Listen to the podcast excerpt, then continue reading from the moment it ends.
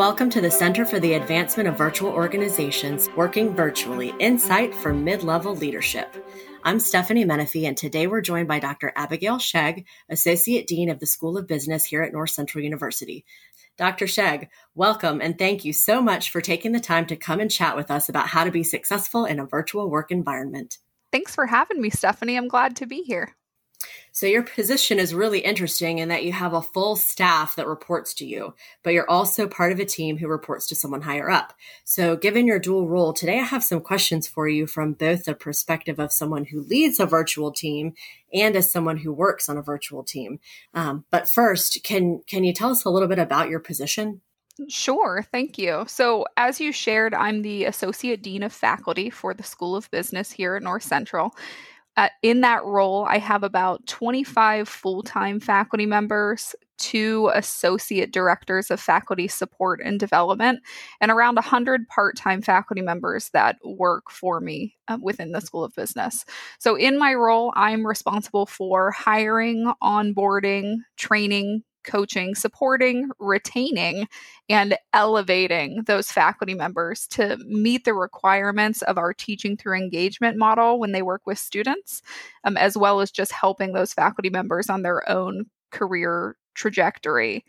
So in my position, I hold regular meetings for the full-time faculty team and one-on-ones with the direct report faculty that I have, as well as do individual coaching or performance support for new faculty or established faculty as needed, and of course, participate in the annual performance evaluation process. I also do participate as a member of the School of Business leadership team with a handful of others reporting directly to the Dean of the School of Business. And so to that team, I try to bring the voice and perspective of the faculty members, what our faculty members can do, what they can't do, what they need to do their jobs well, and where and how they need support from the organization. Um, more specifically, my role in the leadership team intersects with several other members. So for instance, we have a director of assessment, and he and I regularly collaborate on the data he has or the data that I need to inform faculty effectiveness, faculty performance, and faculty-related decision-making. So that's really interesting. Um, you have a whole team that reports to you, and then you're also part of a team that really works to make things better for the individuals that you lead. Is that fair to say? Yeah, absolutely. So uh, this kind of brings me into something that I've been reading a lot lately about uh, adaptability, that someone, especially in a virtual team setting, must be adaptable to change. So what are some of the traits you look for in a virtual employee when you're hiring, training, and retaining? Oh, that's a great question. So when I look to hire a new employee for the team, I often look for those soft skills or those more intangible things like adaptability, communication, and organization, overall organization, because those provide a really strong foundation upon which the specifics of the day-to-day job can be built. Um, so you, you might wonder, how does someone see these in the application process or when you're just starting to get to know someone? So sometimes I see those soft skills on a resume or just in the way that a C V or resume is organized, such as in a really clear, logical, or a disjointed or unedited manner. Also, attention to detail in completing the full application process and following the directions of the process is something that stands out. So that ability to use the tools correctly, complete tasks, and meet initial deadlines. Um, adaptability specifically is really important in a virtual space because it lives at this crucial intersection of active listening, of critical thinking, reaction, and reflection. And change is hard, but it's also constant. And that's very true in the online space. Technologies change and develop, initiatives shift gears. So I believe adaptability, particularly to our virtual team, is really important because very little of our roles are static, given the model that we have, as well as our goals and our stakeholders. So what would be your advice for someone working virtually who wants to get noticed and targeted for advancement or promotion within their organization? Oh, that's an interesting question. And I actually talk to faculty members about that one often. So the overall advice would be get to know the culture of your organization to first figure out if the trajectory that you had in mind aligns with what exists in the organization. So were, was your goal career something that can be accomplished here? And if so, how can you get there? The next option would be make your goals or your plans very clear to your supervisor. That's someone that can help you to get there, help you to network, and help you to be more visible. And I think visibility, visibility in the online space is sometimes something that's challenging to newer remote employees. So visibility can mean different things in your organization, such as um, being logged on at a time when you're expected to be logged on, keeping an up-to-date calendar, attending, participating in meetings, making sure that your online persona is captured correctly. So what do I mean by that? Like making sure that in a virtual meeting space, it has your name under your picture and not some generic title so that people can really see you when you do attend and participate in things.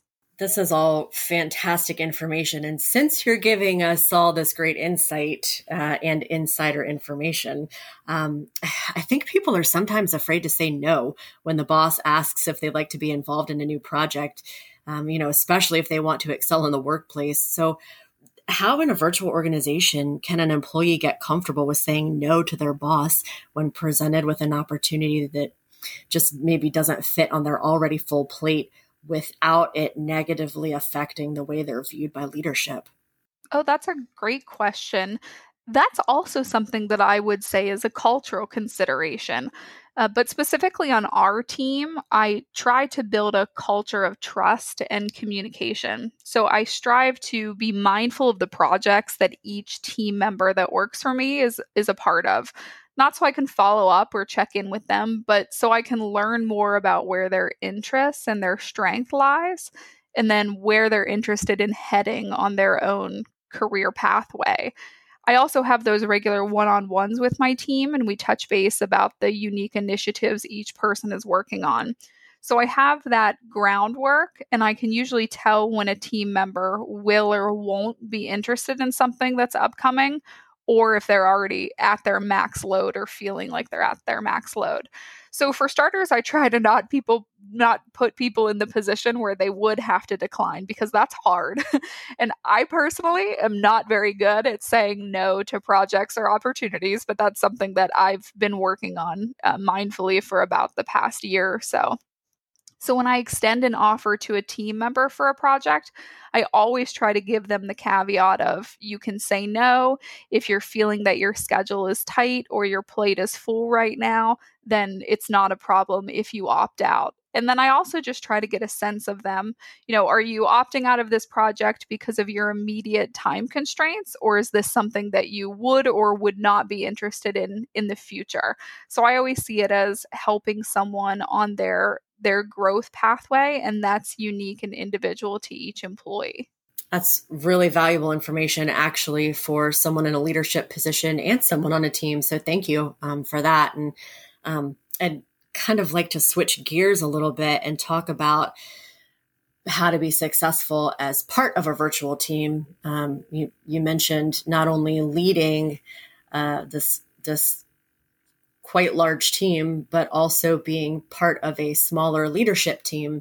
Um, and so we've seen a lot of really fantastic content for our readers in the blog series here um, on Cavo. So I have to ask, being in a position where you have the responsibility of not only leading this fairly large virtual team, but also producing results as part of a larger leadership team, how do you stay organized?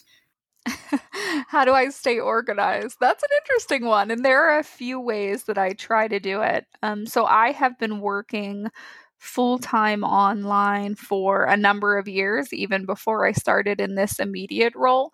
So there's been a few things that I've kind of honed over the years. So first, I try to keep detailed notes on tasks and on meetings, what was talked about, and in particular, if there are any action items that I'm supposed to take away. And I keep them logged in a specific place. I have a special folder just for meeting notes and, and recap, so I can always go back to them. I also strive for inbox zero, so getting my Outlook inbox down to nothing, though I don't always get there. That's always my goal. And I used to keep to-do lists, uh, primarily handwritten to-do lists, but now I've incorporated all of the tasks from my to-do list to actual calendar appointments to me for my own calendar, so that I have specific time set aside to complete the various tasks of my role. And that's been a really helpful, just small change that I made, again, from those handwritten to-do notes um, to the calendar, because it's helped me just to be aware of how my time is spent throughout the day and making sure that I give myself enough time to complete all of the projects that I need to. That's a really interesting perspective. I think I might like to also do that. um, it's it's crazy sometimes when you have a full inbox and a long to-do list. And so thank you for sharing these tips with us. Um, how do you strike a balance between the way you communicate with those you supervise, your coworkers, and your leaders? Do you do anything differently from group to group? I do. I think that I communicate differently to a certain extent to each of those groups, because one of the things that I strive for is to have an individual relationship with each person. So, you know, I started by saying I had twenty some full-time faculty members on my team, but none of those twenty some are the same. So I, I need to communicate with each one differently, because different communication styles resonate with each one differently. And the same for my coworkers. You know, I've learned that there are some of my colleagues who like checking in. They like talking to me. Um, we have kind of a an informal chat system that we use, and they like checking in. Other people just like to hang out on their own, do their work, and not have a relationship or any informal communication with other members of the team. And that's just fine too. So I think being aware of the needs of each individual person on your team and of the team of which you are uh, are a part is a very important consideration.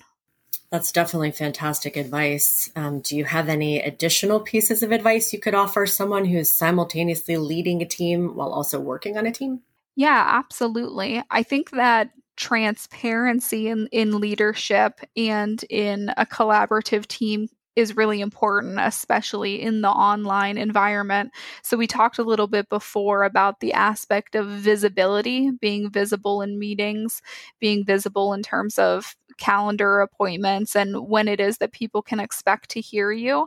Um, so it's important that you are that you are visible, that you are available for your team, whether you're leading the team or a part of the team, whenever they might need it. Doctor Schegg, thank you so much for joining us today in support of the Center for the Advancement of Virtual Organizations. We truly appreciate your insights, and we know our listeners will benefit from your experience. Thank you.